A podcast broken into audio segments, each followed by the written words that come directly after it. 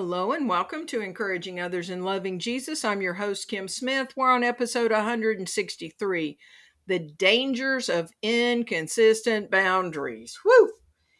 Oh my, this is something that uh, is definitely a. You know, I'm trying to figure out how best to say it.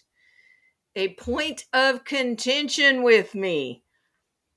I have some people around me who have this particular problem where you do not know how they are going to deal with situations, even ones that are similar. And I'm a very boundary driven person, so maybe it causes me more angst than it does most, but I kind of have a feeling that this is something that causes a lot of us difficulties. I mean, how do you have an intimate relationship with someone who you never know how they are going to react and or respond? You're you're just not sure. In one situation you see them and they are very careful and they have a very strong boundary. And the next thing you know a very similar situation comes up and it's like they're a different person. I remember many years ago i was dealing with someone and i initially thought that they were a person with good boundaries. And it did not take me long to figure out that they truly didn't have a clue where to set boundaries. Now, one of the things that made this particular story even sadder was because this person had been sexually abused as a child. And one of the things in doing boundary work all these years that I have realized is that when someone has had the physical boundary that is supposed to protect you, that being your skin, when you've had that violated, it makes trying to figure out where the lines are difficult throughout life. That's one of the reasons therapy can be so very helpful for those who have struggled with sexual abuse, um, sex trafficked, is to have somebody to help them figure out where the lines are. The same thing can happen with children of alcoholics, but it can happen to any of us. Depending on how your growing up years worked out, how consistent those in authority were around you, or how inconsistent they were. We talked last week about David, that being King David of Israel, who has already been named the King of Judah.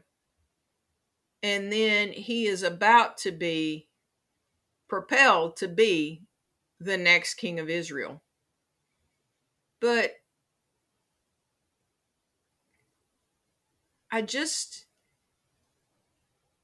these two stories happening back to back just made it so clear what direction we needed to take for this particular lesson. So we're in 2 Samuel 4 1 through 12. And I'm going to read the text and then I am going to take you back to two other incidences in the life of David that in scripture, at least, they are close together. In David's life, two of them are close together, and the other one may have happened a few years before, but is still in this time of him being the king of Judah or about to be the king of Judah. So let's go into 2 Samuel 4 And let's read this short text. And so let's set the stage. So Saul was the first king of Israel, not God's chosen one, but Israel's chosen one. Number one, God was their king, and they they wanted an earthly king. They they thought the grass was greener. They wanted somebody like the other nations, and so they chose Saul. Saul was killed in battle along with three of his sons, including Jonathan, David's best friend. But one of Saul's sons had lived, and his name was Ishbosheth. And if I have to say that too many times, I'm not sure what's going to come out. Um, but Ishbosheth, whenever King Saul died, Abner, who we talked about last week, who was killed, Abner, who was the commander of Saul's army, Abner backed Ishbosheth to be the king of the northern territories of Israel, while David was going to be the ruler over Judah. And so we haven't heard a lot about Ishbosheth. We did hear about a conflict between him and Abner, where you can tell that Abner is the one who hold who held the power. But now Abner has died. And so now we've got in verse 4 1, it's when Ishbosheth, Saul's son, heard about Abner's death at Hebron, he lost all courage and all Israel became paralyzed with fear. Well, honestly, this is not a surprising development because Ishbosheth was not really kingly material. He did not come to the throne because he was going to be a good ruler. He came to the throne because he had the backing of Abner. Abner was not king, but Abner was the one who had the control. And when Ishbosheth finds out that his wind beneath his wings, so to speak, has been killed, what little courage he had is gone. It says now there were two brothers, Baanah and Rechab, who were captains of Ishbosheth's raiding parties. They were sons of Rimmon, a member of the tribe of Benjamin who lived in Beeroth. Ta- the town of Beeroth is now part of Benjamin's territory because the original people of Beeroth fled to Gideon, where they still live as foreigners. Verse 4 Saul's son Jonathan had a son named Mephibosheth. Now, we're not going into Mephibosheth today. He is mentioned, it's literally in parentheses in the NLT. It's because it's it's just kind of like this little dropping of information that you don't really need for now, but it will come up again, definitely. So Saul's son Jonathan had a son named Mephibosheth, who was crippled as a child. He was five years old when the report came from Jezreel that Saul and Jonathan had been killed in battle. When the child's nurse heard the news, she picked him up and fled, but as she hurried away, she dropped him and he became crippled. One day, Rechab and Baanah the sons of Rimmon from Beeroth, went to Ishbosheth's house around noon as he was taking his midday rest. The doorkeeper, who had been sifting wheat, became drowsy and fell asleep. So Rechab and Baanah slipped past. They went into the house and found Ishbosheth sleeping on his bed. They struck him and killed him and cut off his head. Then, taking his head with them, yes, I did really say that, then taking his head with them, they fled across the Jordan Valley through the night. When they arrived at Hebron, they presented Ishbosheth's head to David. Look, they exclaimed to the king, here is the head of Ishbosheth, the son of your enemy Saul, who tried to kill you. Today the Lord has given my lord the king revenge on Saul and his entire family. So you can tell that they think that because they have killed what they assume to be David's rival, that David is going to be pleased. This should remind you of a story we'd read not too long ago, and I'm going to read a clip of it here in a few minutes. But they totally misjudged David and what is important to David. They think that Saul was David's worst enemy, and if they can take out Saul's son, then David's going to be pleased. Verse 9 But David said to Rechab and Baanah, The Lord who saves me from all my enemies is my witness. Someone once told me Saul is dead, thinking he was bringing me good news. But I seized him and killed him at Ziklag. That's the reward I gave him for his news. How much more should I reward evil men who have killed an innocent man in his own house and on his own bed? Shouldn't I hold you responsible for his blood and rid the earth of you? So David ordered his young men to kill them, and they did. They cut off their hands and feet and hung their bodies beside the pool in Hebron. Then they took Ishbosheth's head and buried it in Abner's tomb in Hebron. Excuse me. This is not a good bedtime story by any stretch of the imagination.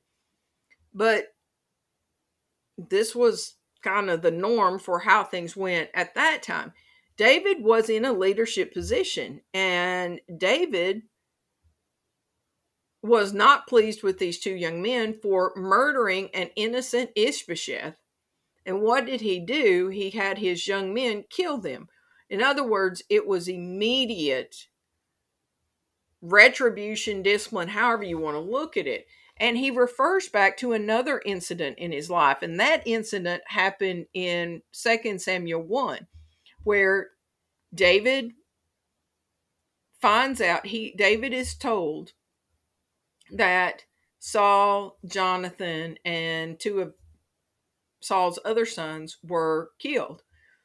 And this young man comes to tell David the news. And I think the name of the podcast where we talked about that is something to do with Are you good at reading the room?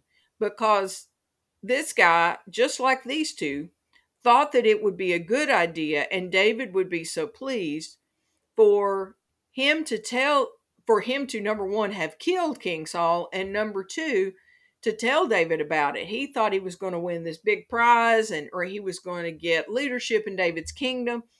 And so in 2 Samuel 1 13 through 16, it says, Then David said to the young man who had brought the news, Where are you from? And he replied, I'm a foreigner, an Amalekite who lives in your land. Why were you not afraid to kill the Lord's anointed one? David asked. Then David said to one of his men, Kill him. So the man thrust his sword into the Amalekite and killed him. You have condemned yourself, David said, for you yourself confessed that you killed the Lord's anointed one. And we talked about when we were in that particular lesson, we talked about the fact that the ironic twist of this is that the guy really didn't kill Saul. Saul killed himself because Saul was wounded and Saul refused to be killed by the enemy, so he killed himself. But this guy wanted to take credit for it, thinking that this was going to get him, this big promotion was going to make him look good in David's eyes.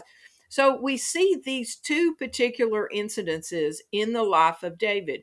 And what do we see? We see David sees a crime that has committed. And how does David respond? In both of those situations, what does he do?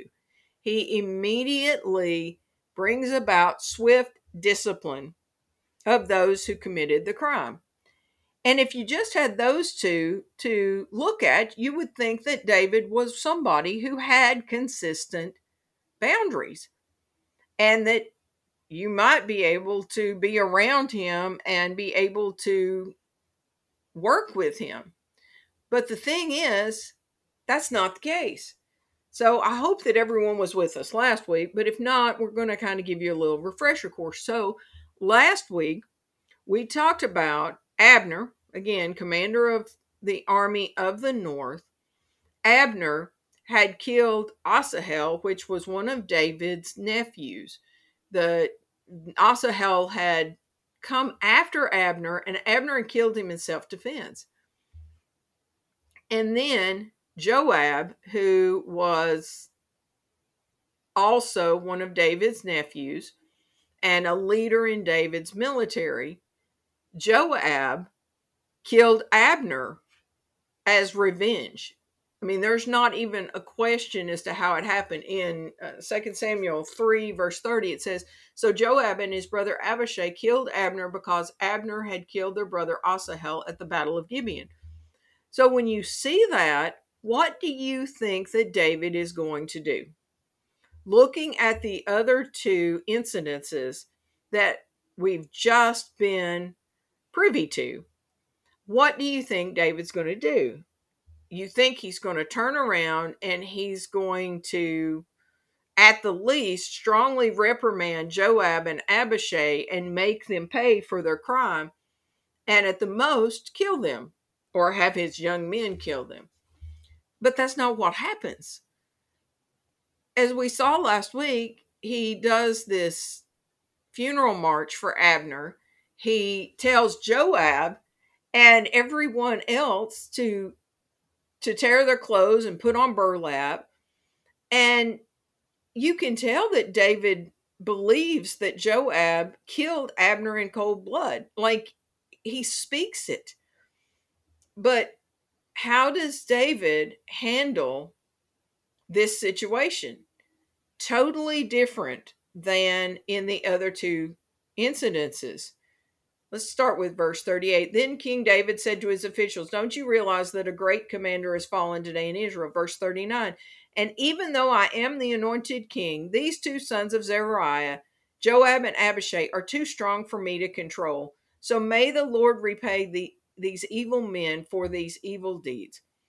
And in the ESV, it says that they are more severe than I. It's not that David doesn't have the power we talked last week about the whole idea of letting the Lord repay. And there, when someone has wronged us, we are not to take revenge, but that's not what this situation is about. This is about David being in a position of authority and knowing that a crime was committed and instead of acting as he did in the other two incidences where he immediately pronounces judgment and the young men are killed, instead, in this, he just turns a blind eye. And I just, I can't imagine being those that are looking on. And you're watching David and you don't know how he's going to respond. I mean, these are very serious incidences. And in two of the cases, he he is very strong with his boundaries and in this one it's a joke. And we know that when we work our way through David and his family life that his interactions are more like this. Could it be that the reason he didn't kill Joab and Abishai, or at least discipline them strongly, is because they were his blood kin as opposed to the other two people. It's definitely possible that he just decided to keep it in the family. I, I got that. But when you are a leader, you need to be consistent now, if you make a choice and you decide that's the wrong move, I shouldn't have done it that way, and you choose a different way, that's not inconsistent boundaries. That's using wisdom and learning from situations. But we see David here where he's got strong boundaries and then he has laughable boundaries, like no boundaries. And we're going to see that he does this with his own children we're going to see what kind of difficulty that he stirs up in the family because of this. And I want us to learn. I want us to learn. I want you to ask the Lord to reveal to you if you are one with inconsistent boundaries. You probably, well, you might know it, but it's possible that you are blinded to this weakness in yourself you may have automatically thought of other people around you. It may be your boss, it may be a friend, where you do not know from one situation to the next how they are going to either react or respond. But you can't control them. You can control how you respond to them. But how about you? Because as ambassadors for Christ, I mean, you don't see Jesus with wiggly boundaries. You see him always standing for the truth. Does he stand in different ways in different situations? Yes, he does. Sometimes he stands for the truth and he does it in a kind voice because he's speaking to someone who's been hurt many, many times and he still speaks truth about their sin, but he speaks it with kindness. And then there are times when he's speaking to the religious leaders, which is where I was reading in the Gospel of Luke. And well, he doesn't speak with kindness in those situations. He just flat tells them where they've gone wrong. But he's still consistent. He is always, always, always siding on the side of truth. How about you? If I were to follow you around with a video camera and to watch your interactions for the next seven days, what do you think I would see?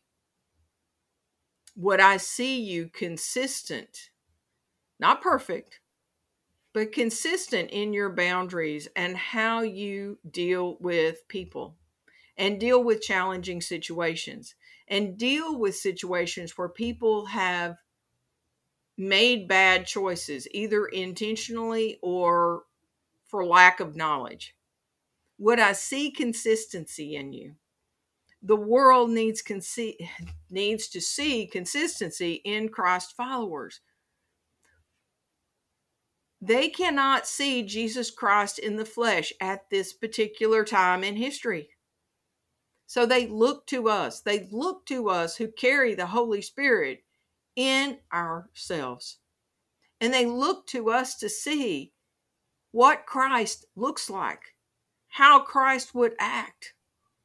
Are they seeing a consistent representation of Christ?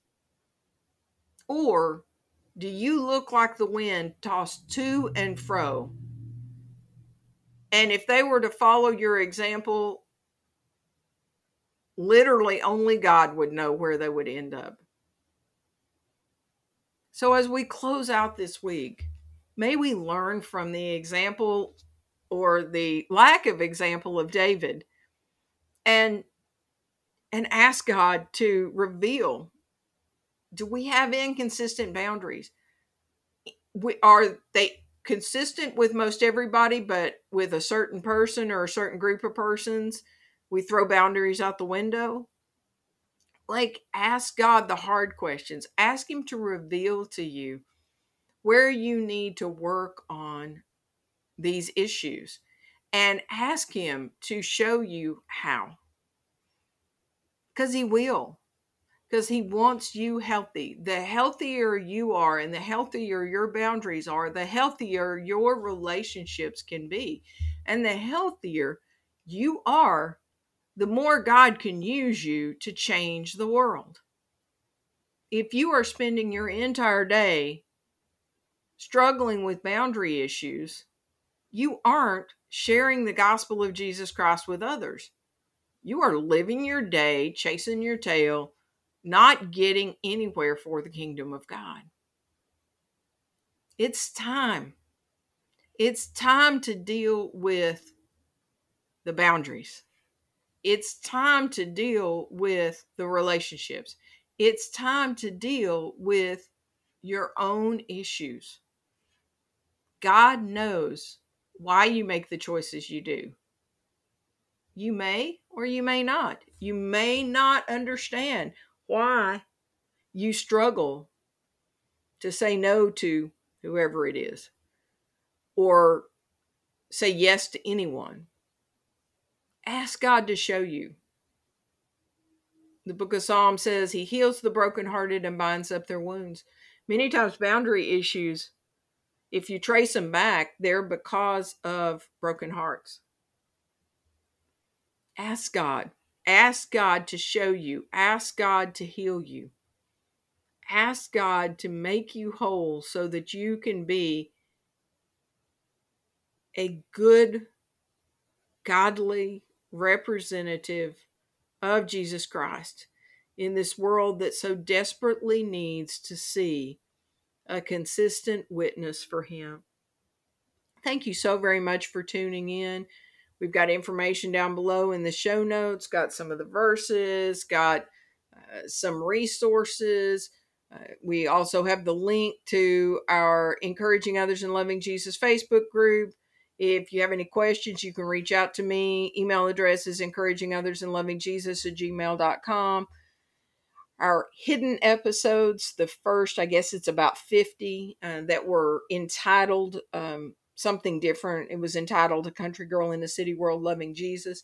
You can find the link to those in the show notes below. And I would just love to hear from you. Tell me what God is doing in your life. Send me a prayer request. Send me a praise report. I would love to know how God is working in your life. And as we close out this week, don't forget to share this podcast with others. I know you have people who need to hear this word. And just remember, it's always a trust and obey kind of day.